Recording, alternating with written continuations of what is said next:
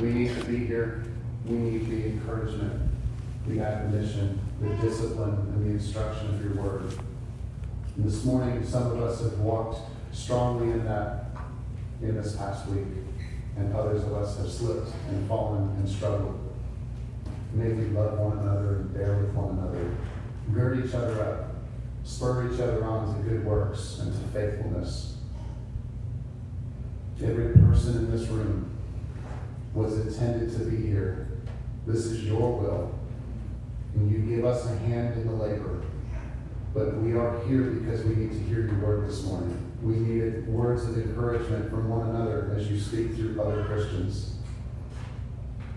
We needed the quiet and the calm from the buzz of the culture that just rips forward as fast as it can and leads destruction in its path.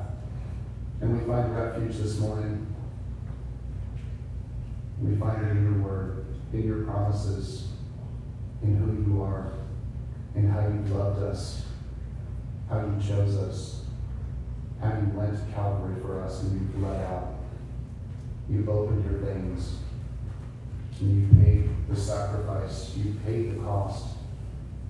You brought us in. You gave us a kingdom with you. You made us slaves to righteousness. And you gave us an eternal hope and future with you. We praise you for your goodness and your faithfulness this morning. I pray for the preaching of your word. I pray for Tim. that you would remove any physical weakness in him this morning, any mental weakness, that he would be able to boldly proclaim what we need to hear, and that we would have ears to hear that, and we would engage our mind and our hearts in the discipline of learning, in the discipline of worship. I pray for all of the people present here today, that regardless of what we've gone through this past week, the struggles that we have right now, that your word would minister to our hearts. And it would reinforce lessons that we've learned before, or it would teach us afresh what we need to know to have proper perspective on this world as we walk through relationships and as we put things in proper perspective, that we have an eternal future, an eternal hope, and an eternal glory with you. May you give Tim the words to speak and give us the hearts to receive. In Jesus' name, amen.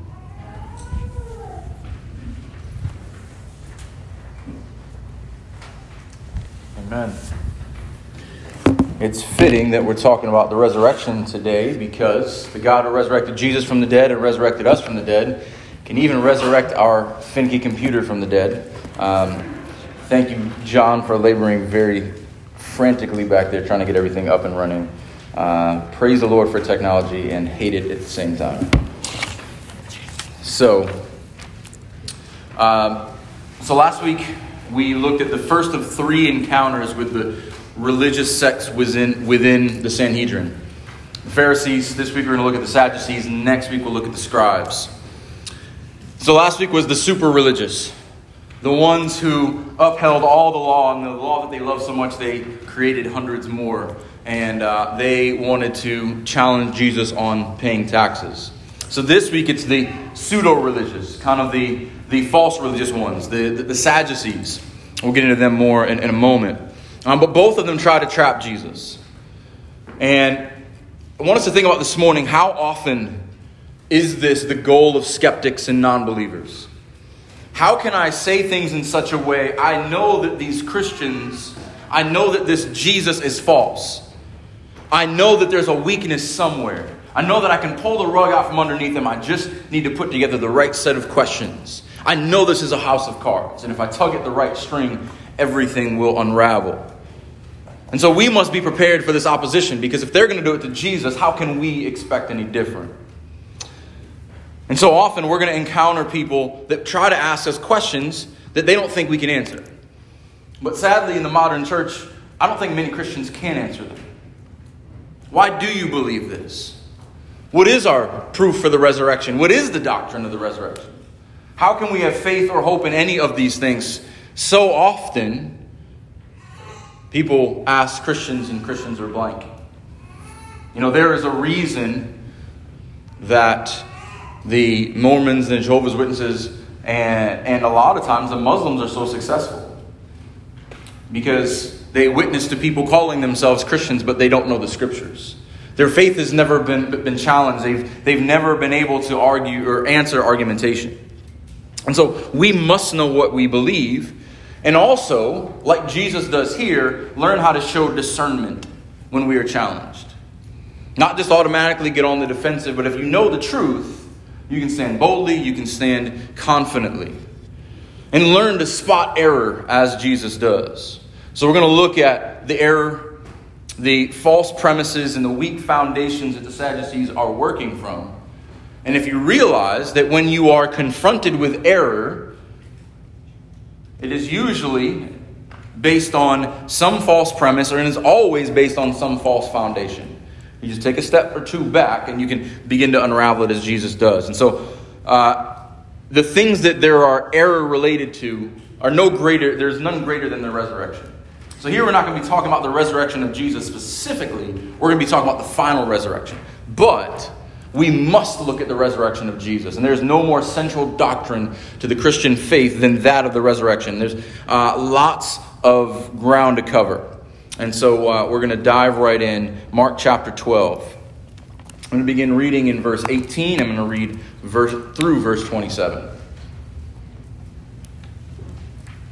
And the Sadducees came to him, who say that there is no resurrection. And they asked him a question, saying, Teacher, Moses wrote for us that if a man's brother dies and leaves a wife, but leaves no child, the man must take the widow and raise up offspring for his brother. There were seven brothers. The first took, his, took a wife, and when he died, left no offspring. And the second took her and died, leaving no offspring. And the third likewise. And the seven left no offspring. Last of all, the woman also died. In the resurrection, when they rise again, whose wife will she be? For the seven had her as wife. Jesus said to them, Is this not the reason you are wrong? because you know neither the scriptures nor the power of God.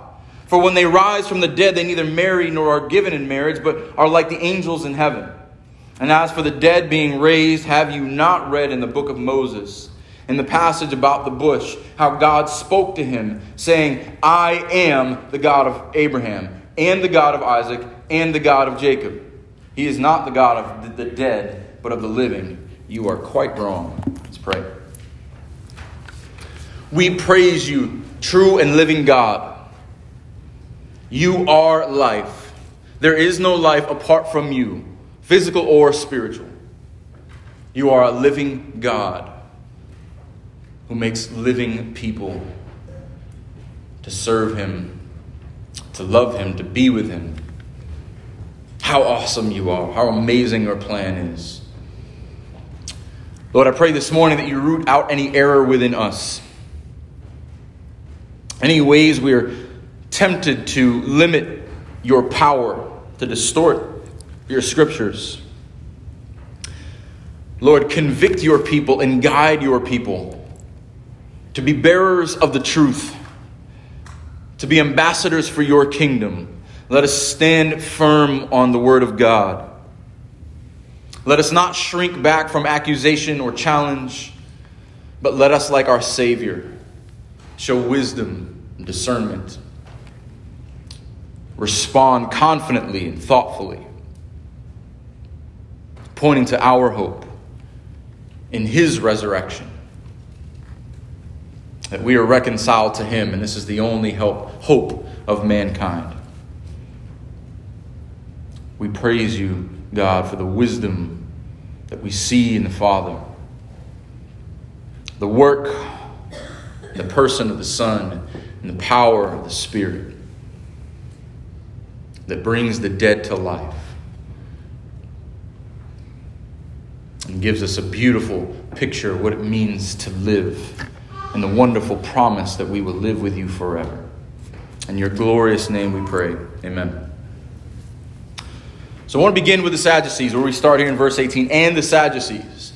I think it's like a common misconception that the Sadducees and the Pharisees are similar, uh, or they're just uh, they're just two groups that are in agreement. This could not be further from the truth. They could not be more different from one another. And uh, we mentioned last week within the Sanhedrin there were different sects. There were there were different competing branches of Judaism. And so uh, these Sadducees, Josephus calls them the, the men of wealth and rank. These are, these are men who had influence, who had money. Uh, they, were, they were typically the one who held the political power and had most interaction with, with Rome. They were most closely associated with the priesthood. Typically, the high priest was, was going to come out of the, the, the Sanhedrin. So, this gave them great cultural and religious influence. Um, and they were the majority members of the, of the Sanhedrin. So, they, this gave them great political influence. So they were the, the puppet masters. They were pulling the strings. When we looked at Jesus clearing the temple a few weeks ago, it was they who controlled who came and, and went, who bought and who sold. If it was on anyone, when Jesus turned over the tables and condemned those wicked actions and the robbers, they felt it the hardest because they had the final say in that. And so they were very much concerned with law and order to their own benefit. And so you can also think of them as ultra conservative theologically. They're the anti spiritualist party. And so I want to look at some of the major differences really quick because it's interesting that the only time these two groups come together, they hate each other the rest of the time. They only come together with one common enemy. When they, they only come together for Jesus. So look at the Pharisees. They emphasize divine sovereignty. They believe in angels and demons and spirits. They believe in the resurrection of the dead. They believe in the afterlife. They believed in all of the, the spiritual components of the Judaistic life. They also held to the entire Tanakh, the Hebrew scriptures. Not just the law, but also, the prophets and the writings.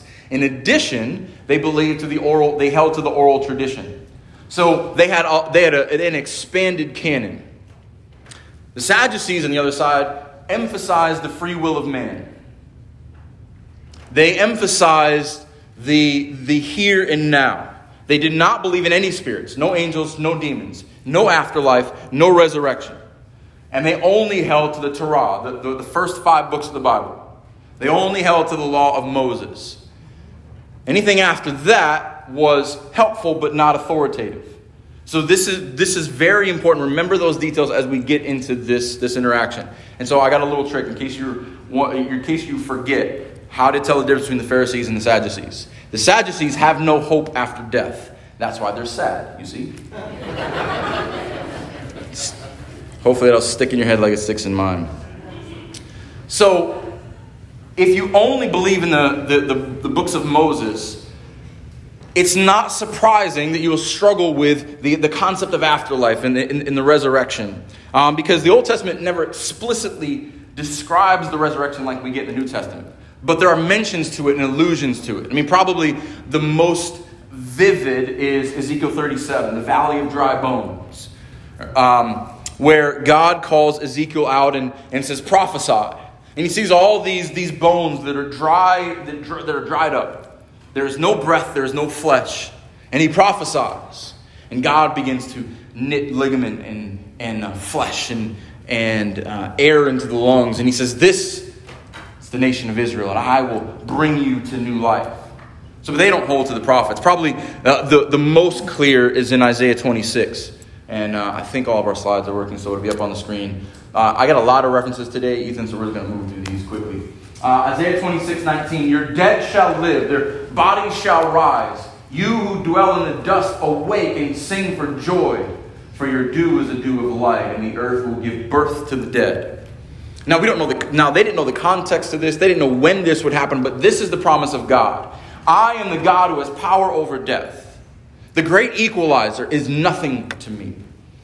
The earth will give back their dead. This is one of the many future promises we see in Isaiah. So, the resurrection is going to be our main theme this morning, but you can't escape the context of this conversation without the Sadducees. The interesting thing is that the Sadducees are only mentioned one time in all of Mark. This is it. While the Pharisees are more prevalent in the Gospels, their attack is to Jesus directly because he threatens their, their, their authority. Um, the Sadducees had a couple pet issues where you see the Sadducees come up as an Acts. The Sadducees are the main ones who confront the apostles in Acts. Why is that? Because if you read through Acts, every sermon in Acts, the central theme of the sermon is the resurrection of Jesus Christ and the resurrection of new life in Him. So I want you to, it, we're, we're going to flesh this out a little bit with the details in Acts. So if you have your Bibles, turn to Acts chapter 4. And there is one in front of you. Uh, I got some references on, on the screen, the ones I want to move through quickly, but the ones I want to spend a moment on, they're gonna, we're going to turn there ourselves. Acts chapter 4, beginning in verse 1. And as they were speaking to the people, listen these these these three groups here. The priests, the captain of the temple, and the Sadducees came upon them. Look at the bedfellows here. The priests associated with the Sadducees, the captains of the temple, these are the ones who kept order in the temple, and the Sadducees. They come, and what is their main gripe here? They were greatly annoyed because they were teaching the people and proclaiming in Jesus the resurrection from the dead. This is their problem. That they're proclaiming the resurrection. All these Jewish leaders coming together against the apostles. And Peter gives this great sermon. And uh, they're, they're upset after they, they uh, healed someone. But look at Peter's response, skipping down to verse 8. This is what an apostolic sermon looks like. Then Peter, filled with the Holy Spirit, said to them, Rulers of the people and elders, He's addressing the Sadducees here. If we are being examined today concerning a good deed done to a crippled man, by what means this man has been healed, let it be known to all of you and to all the people of Israel that by the name of Jesus Christ of Nazareth, whom you crucified, whom God raised from the dead, by him this man is standing before you well. This Jesus is the stone that which rejected by you, the builders which has become the cornerstone, and there is no salvation in no one else, for there is no other name under heaven given among men by which we must be saved. For men whose entire identity is rooted in this life, the here and now, to have these apostles stand in their face and proclaim Jesus resurrected and proclaim salvation in Him. The battle lines have been drawn. Paul is very wise. Look at Acts chapter 23 he digs into this, this conflict when he's uh, being examined before the council. And he's a little further from home, and they're not familiar with a lot of the debates within, within Galilee. So this is Acts 23, pick up in verse uh, 6. Now, when Paul perceived that one part were Sadducees and the other were Pharisees, he cried out in the council, Brothers, I'm a Pharisee a son of Pharisees. It is with respect to the hope of the resurrection of the dead that I am on trial. And when he had said this, a dissension arose between the Pharisees and the Sadducees, and the assembly was divided. For the Sadducees say there is no resurrection, nor angel, nor spirit, but Pharisees acknowledge them all. Then a great clamor arose, and some of the, some of the scribes of the Pharisees' party stood up and contended sharply. We find nothing wrong with this man. What if a spirit or angel spoke to him? So, hopefully, this gives you a picture of the tension within Jesus' day and into the time of the apostles. The Pharisees and Sadducees did not like one another, and at the center was what is the nature of the Jewish faith? Is it just this life and here and now, and then we go on to oblivion? Or is there a resurrection from the dead? Is there a life to come? And so, you know, before we go on to the rest of the text, I want us to think about the Sadducees for a moment. You know, how often we struggle with things we can't reconcile.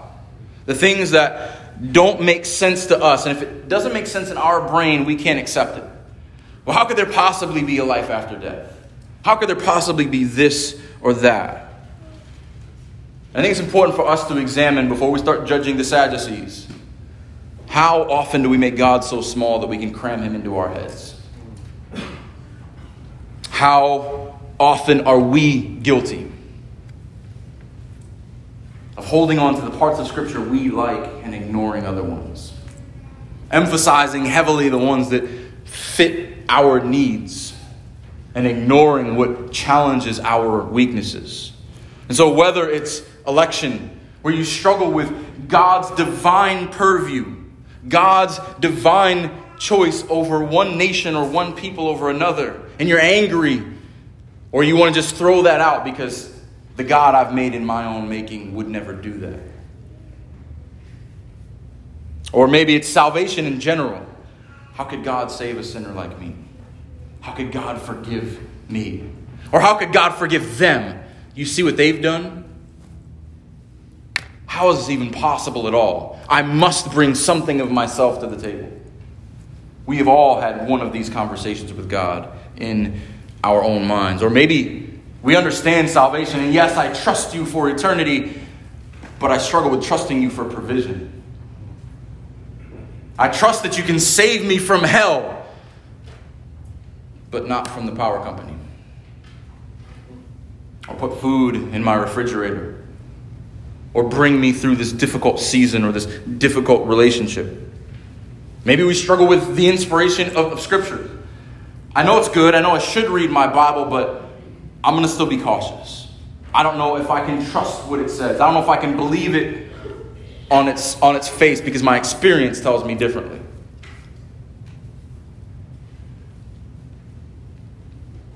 And then you've got the resurrection, which is where we separate from many cults and false religions who take, who take and steal parts of Christianity, yet, yet deny the resurrection of Jesus Christ.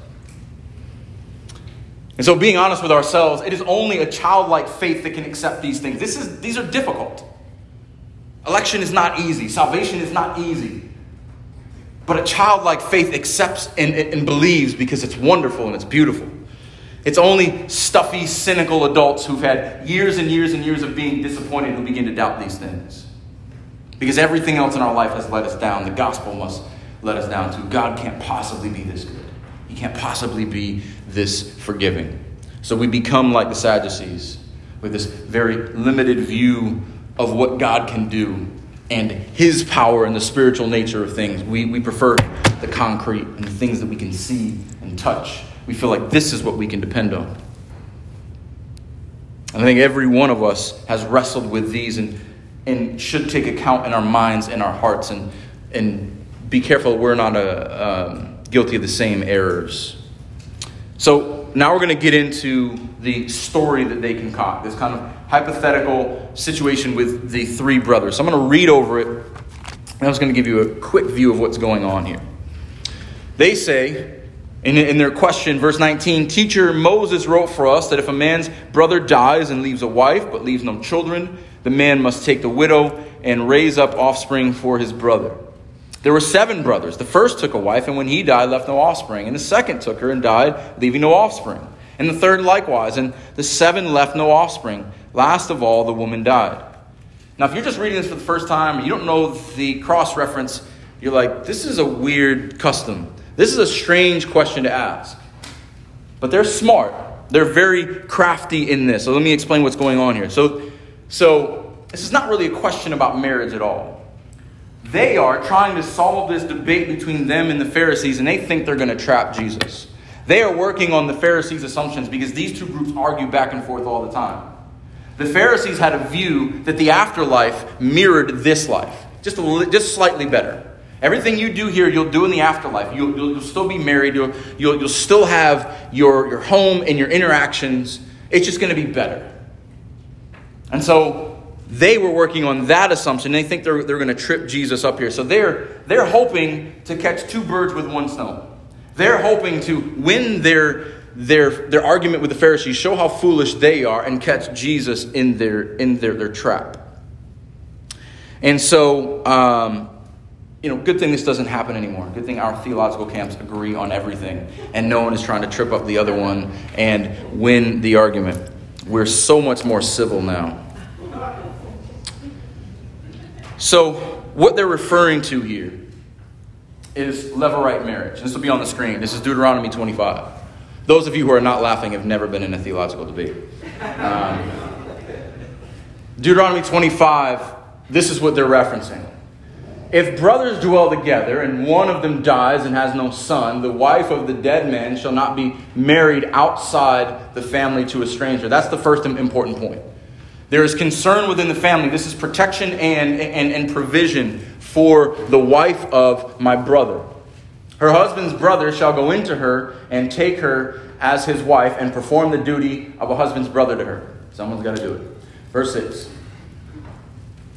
Uh, and the first son whom she bears shall succeed to the name of his dead brother, that his name may not be blotted out for Israel. So, this is a protection that their brother's name and legacy be, be remembered. This is not some hypothetical situation to so you can win a, a resurrection debate. This is concern for women in Israel. This is concern for, for, for families because your, your name and your legacy meant everything. And we probably see this played out most famously in Ruth, where Boaz becomes the kinsman redeemer, where this Moabite woman who has no inheritance is, is brought in under his protection and into his home, and she is given a name, and out of her comes David, and out of her comes, comes Jesus, this, this, this beautiful picture of a kinsman who redeems a family member so that her, her honor and, and her children are protected. And so, just in case you thought this was a far ranging example, and there is no uh, contemporary equivalent to this, this, no joke, this providentially, when you're like scrolling through weird stories, this is a true story in India last week. There is a bride to be uh, who is standing at the altar. And if you've ever seen an Indian wedding, I've never been to one, but they all look like a Bollywood video. It's like there's, you know, there's, there's decorations all over the place, and there's shouting and dancing, and it's a, and it's a big, it's a big deal. So she falls faint and dies at the altar. No joke. And they, they bring her to the hospital, confirm that she's dead, but because of their rituals of cremation, they bring her back home so they can do all the, the ceremonial things to her body. So the wedding guests are still there. She's in the next room, and the elders start talking.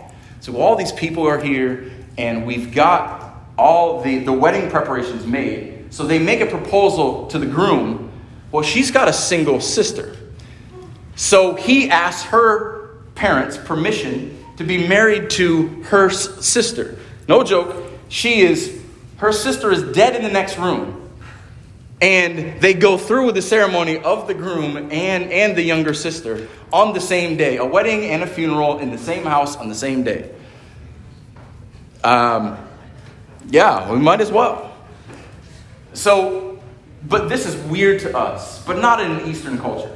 I mean, they're still holding to the same traditions. These are arranged marriages where you are you have two families coming together for this arrangement for this this this mutual benefit. You know, the dowry's already been paid, everybody's already here. We might as well have a wedding.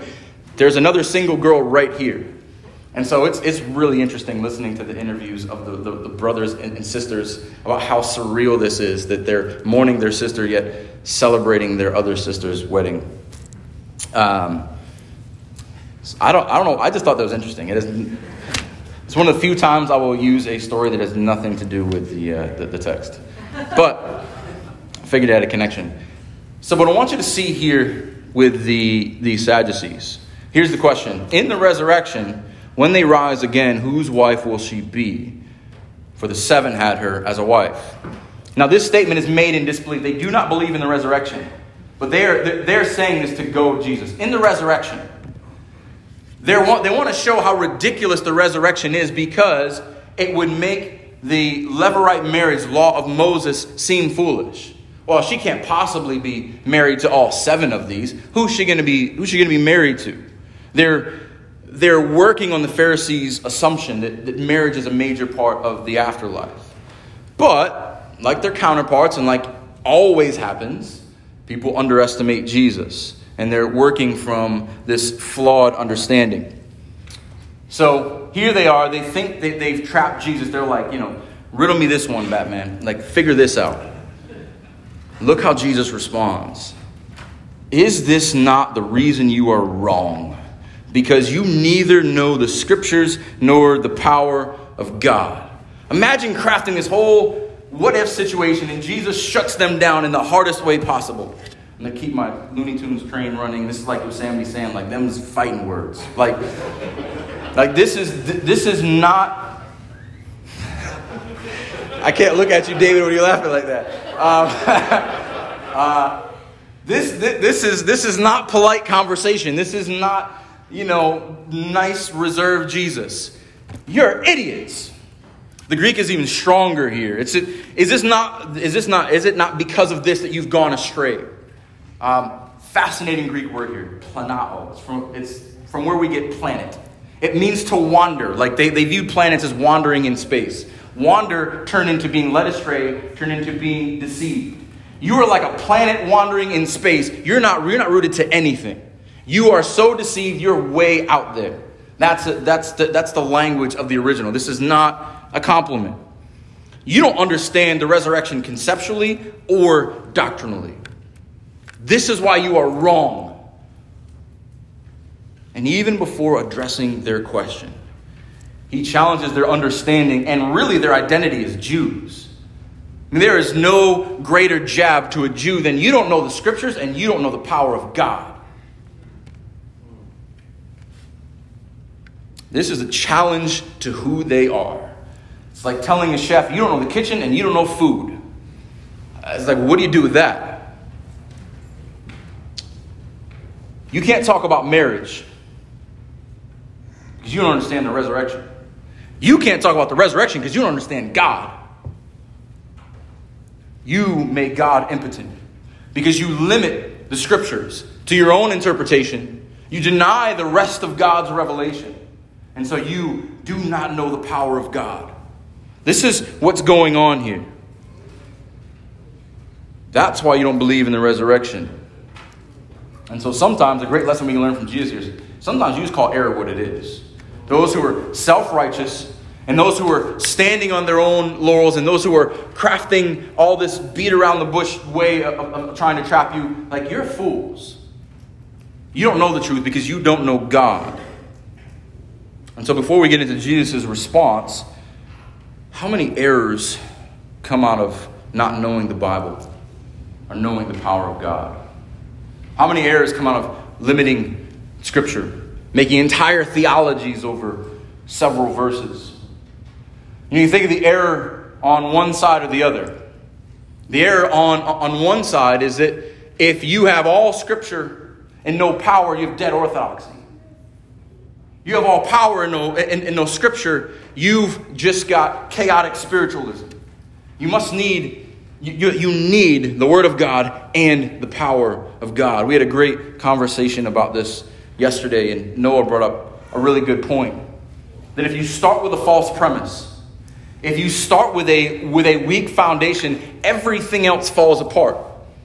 And so typically, what we do is we're responding to the last thing someone says.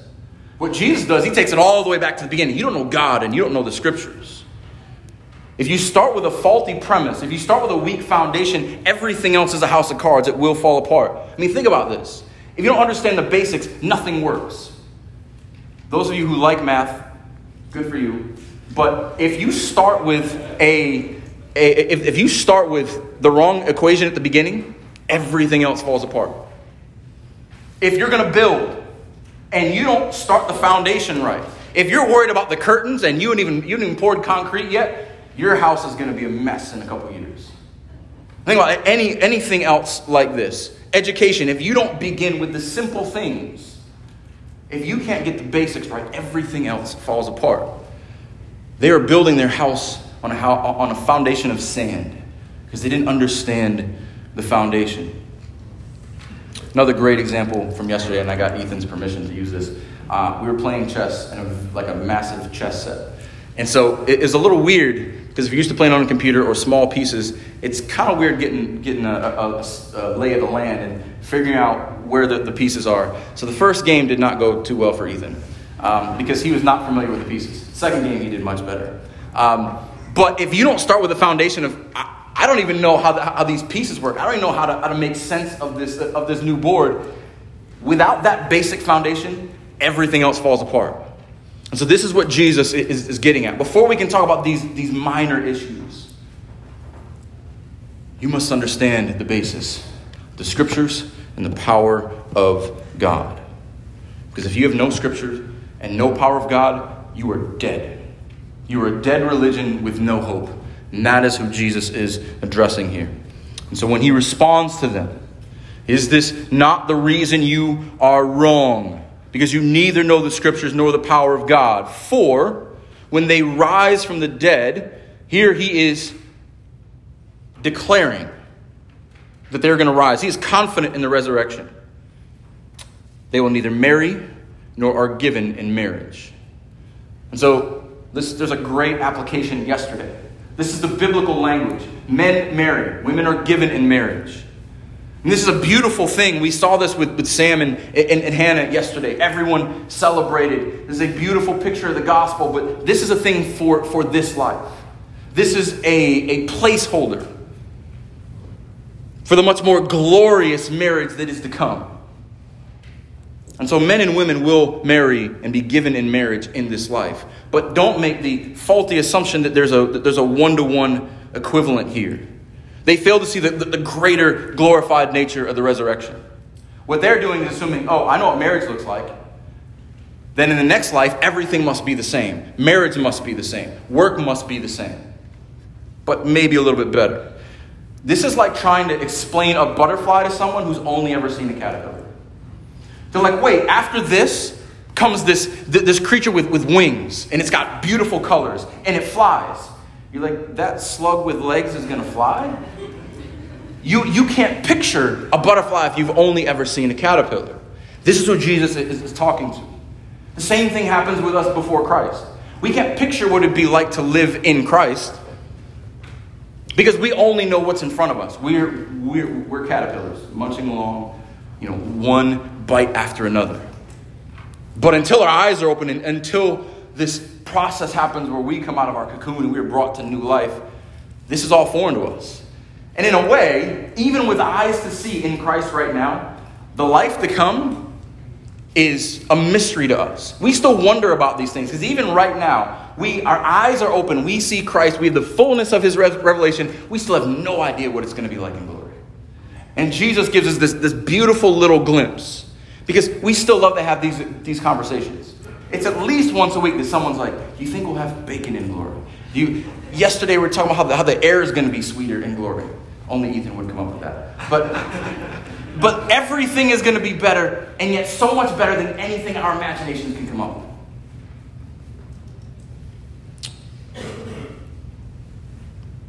But the most beautiful part is the new picture of marriage. The intimacy that is meant for man and woman here the closeness of knowing someone almost as well as you know yourself, and knowing someone who knows you better than you know yourself.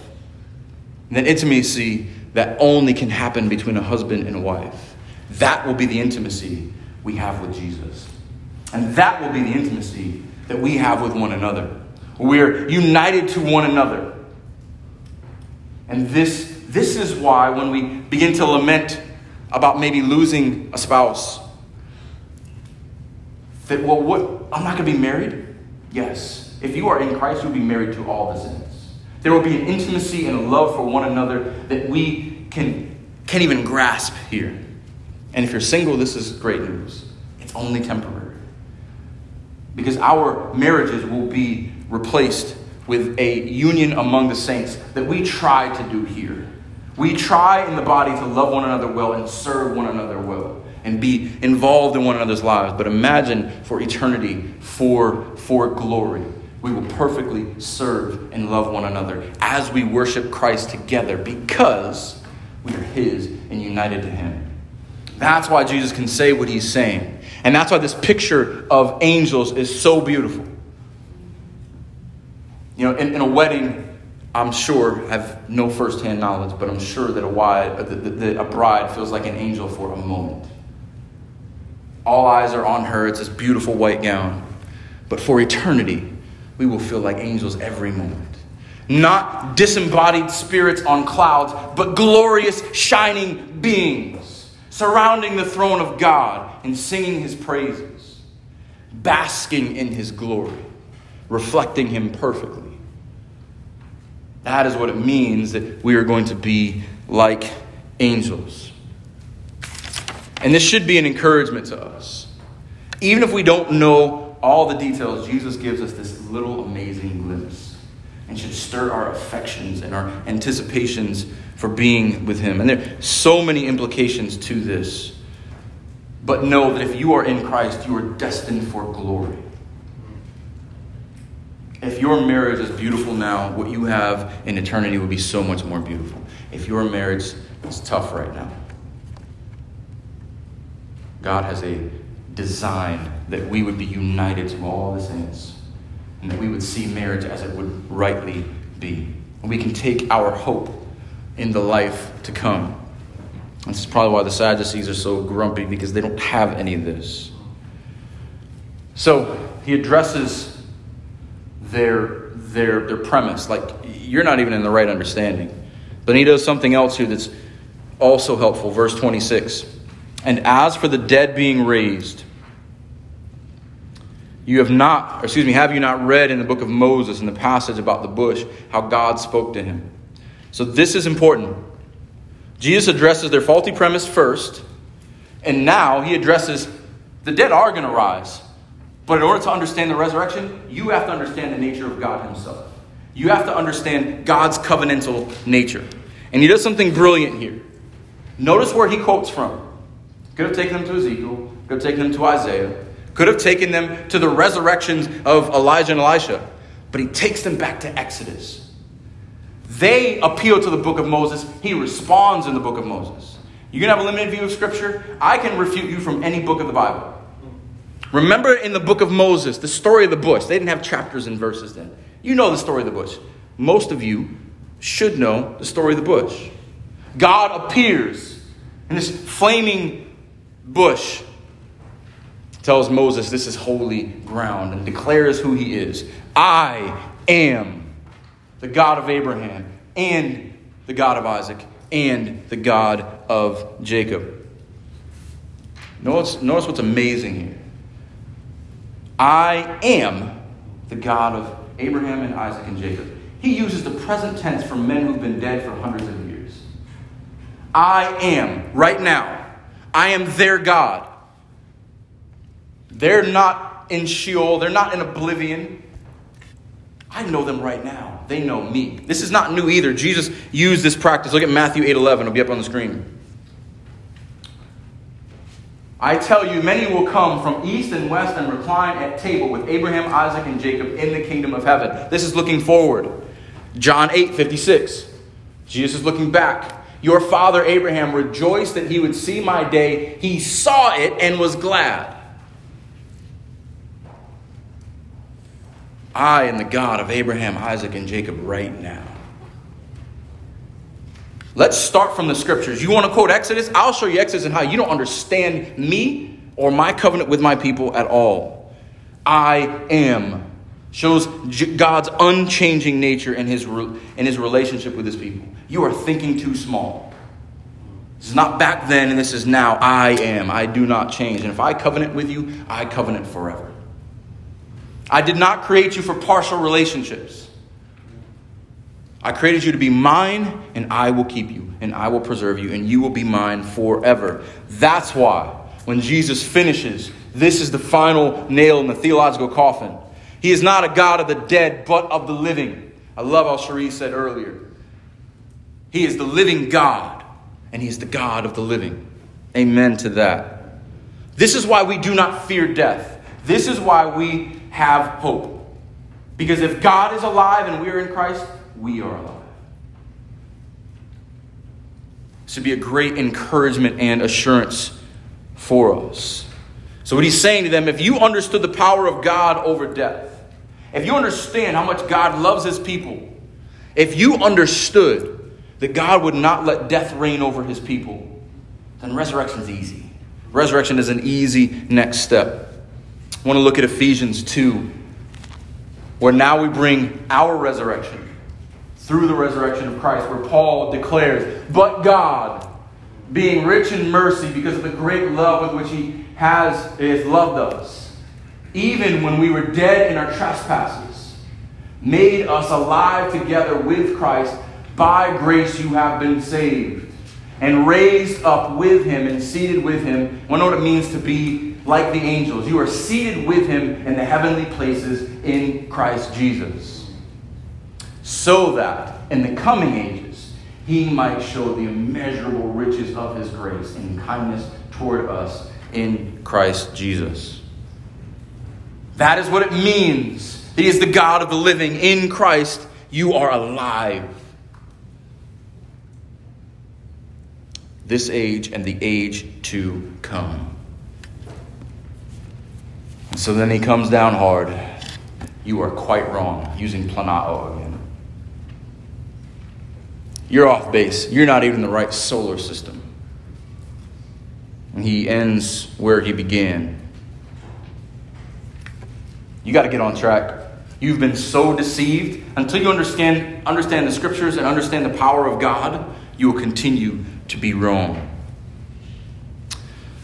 So I want to end with a couple of uh, resurrection passages that will be helpful for us. First thing I want you to see is that Jesus is the fulfillment of all this. And I think his exchange in John 11 when he's talking to Lazarus' sisters about his death helps bring together the, their understanding and Jesus' declaration.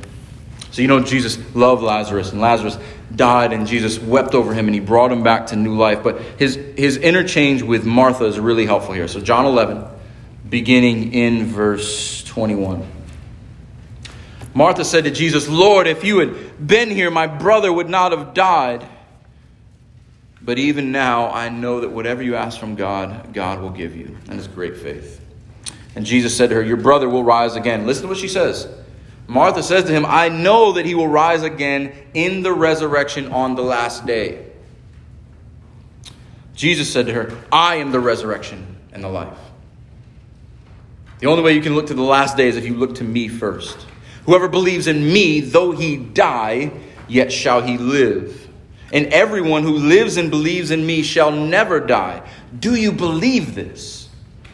She said to him, Yes, Lord, I believe that you are the Christ, the Son of the living God, who has come into the world. Do you believe this?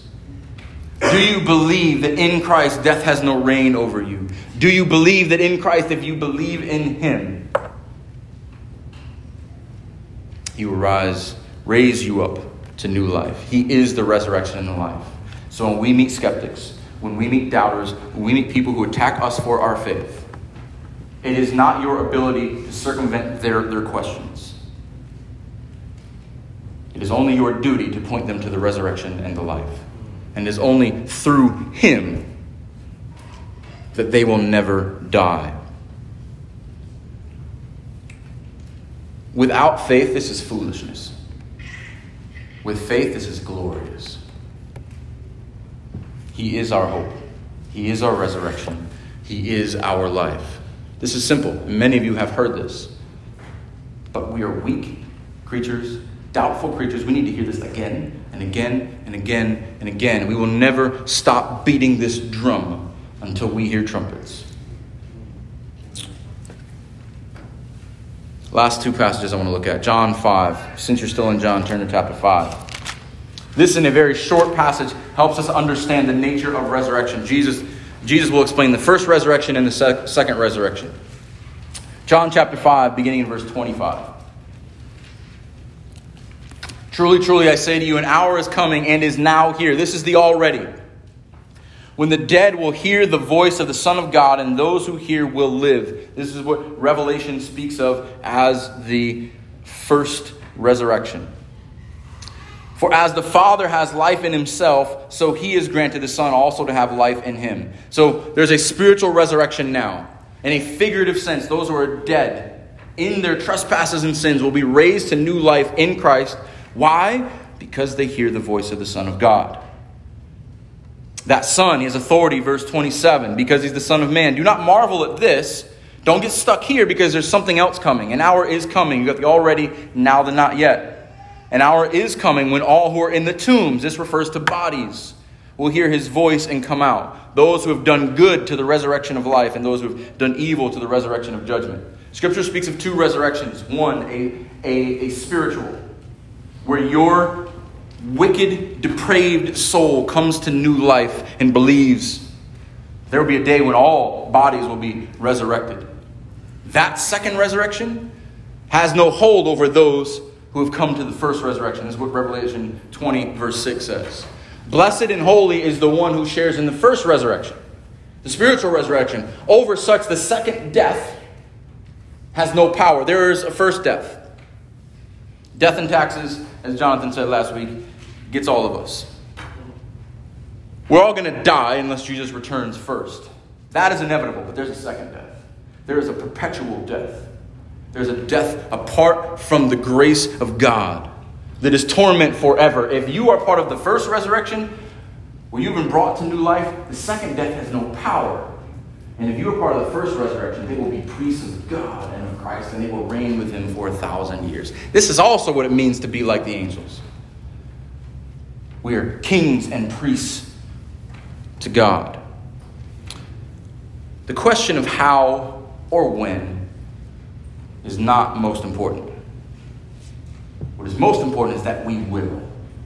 That we will rise with Christ if our faith is in Him. If we are in Christ, it doesn't matter what type of body we have, it doesn't matter how marriage works. We will be with Jesus forever.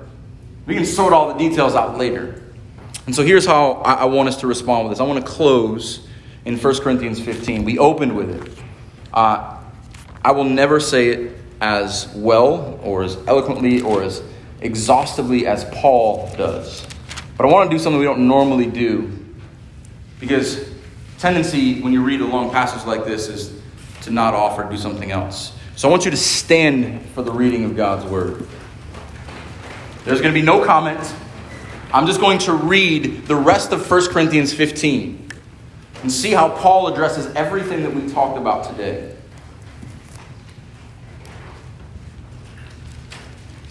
And as I read this, prepare your hearts and your minds to approach the Lord's table. Beginning in verse 35. But someone will ask, How are the dead raised? With what kind of body do they come? You foolish person. What you, show, what you sow does not come to life unless it dies. And what you sow is not the body that is to be, but a bare kernel perhaps of wheat or some other grain. But God gives it a body as He has chosen, to each kind of seed its own body. For not all flesh is the same, but there is one kind for humans, another for animals, another for birds, another for fish. There are heavenly bodies and earthly bodies, but the glory of the heavenly is of one kind, and the glory of the earth is of another. There is one glory for the sun, and another glory for the moon, and another glory of the stars. For star differs from star in glory. So is it with the resurrection of the dead. What is sown is perishable, what is raised is imperishable. It is sown in dishonor, it is raised in glory. It is sown in weakness, it is raised in power. It is sown in natural body, it is raised a spiritual body. If there is a natural body, there is also a spiritual body. Thus it is written. The first man, Adam, became a living being. The last Adam became a life giving spirit. But it is not the spiritual that is first, but the natural, and then the spiritual. The first man was from the earth, a man of dust. The second man is from heaven. As was the man of dust, so also are those who are of the dust. And as is the man of heaven, so also are those who are of heaven. Just as we have borne the image of the man of dust, we shall also bear the image of the man of heaven. I tell you this, brothers flesh and blood cannot inherit the kingdom of God, nor does the perishable inherit the imperishable. Behold, I tell you a mystery. We shall not all sleep but we shall all be changed. In a moment, in the twinkling of an eye, at the last trumpet, for the trumpet will sound, and the dead will be raised imperishable, and we shall be changed. For this, Im- for this perishable body must put on the imperishable, and this mortal body must put on immortality. When the perishable puts on the imperishable, and the mortal puts on immortality, then shall come to pass the saying that is written Death is swallowed up in victory. O death, where is your victory? O death, where is your sting? The sting of death is sin, and the power of sin is the law. But thanks be to God who gives us the victory through our Lord Jesus Christ. Therefore, my beloved brothers, be steadfast, immovable, always abounding in the work of the Lord, knowing that in the Lord your labor is not in vain. You may be seated. Take a few minutes before the Lord. Prepare your hearts and minds to approach the table.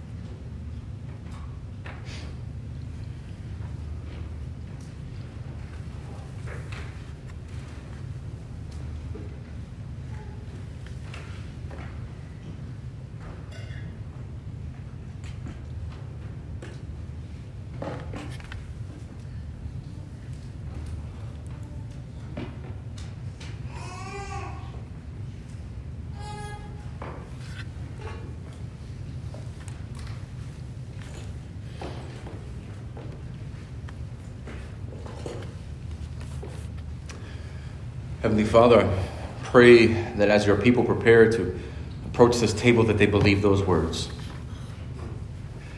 That we have died to ourselves, that we have left behind the old man, the perishable. We have taken on the imperishable through the righteousness and perfect work of Jesus Christ. That when we approach this table, we are participating in his person and in his work his body given for us, his blood covering us. That this may embolden your people and give us confidence.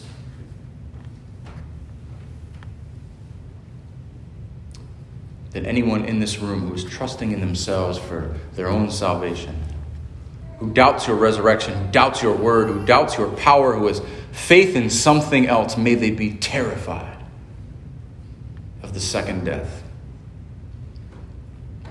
but for those of us in the first resurrection who look forward to the second. This is a beautiful reminder of the consummation, the marriage of Christ and his saints that is better than anything we have here on earth. Lord, encourage your church, empower your church through the means of grace of the preaching, the means of grace of the table, the means of grace of the fellowship and intercession of the saints, that we might endure faithfully until you return. That our labor would not be in vain, because death has no hold on us. We love you and we praise you. In Jesus' name we pray. Amen. Earlier in the book of 1 Corinthians, where Paul speaks to the church, a church divided a church in strife and in difficulty, he encourages them with this exhortation in chapter 10. The cup of blessing that we bless, is it not participation in the blood of Christ? The bread that we break, is it not participation in the body of Christ? Because there is one bread, we who are many are one body, for we all partake of one bread. This is what we are doing this morning. We are coming together as the body of Christ. You are members here, you are members of the body of Christ anywhere we approach this table together as one body, one bread, one cup. When you are ready, you can come along the outsides. The deacons will serve you, and you will hear blood of Christ shed for you, body of Christ given for you. You will take it back to your seats, and we will take together. This is for members of the body of Christ. If you heard this sermon and you know that you are resurrected to new life, this is a beloved reminder of what has happened in you and a beloved promise of what awaits you. Parents, we give you discretion for your children, but if you are not, we ask that you remain in your seat, but do not leave your seat until you surrender your soul to the one who judges all. When you're ready, you can come up. Oh, there will be wine along the outer rims juice in the middle. There is a gluten free option in the middle for those who need it. You'll take one cup, one piece of bread, and bring it back to your seats.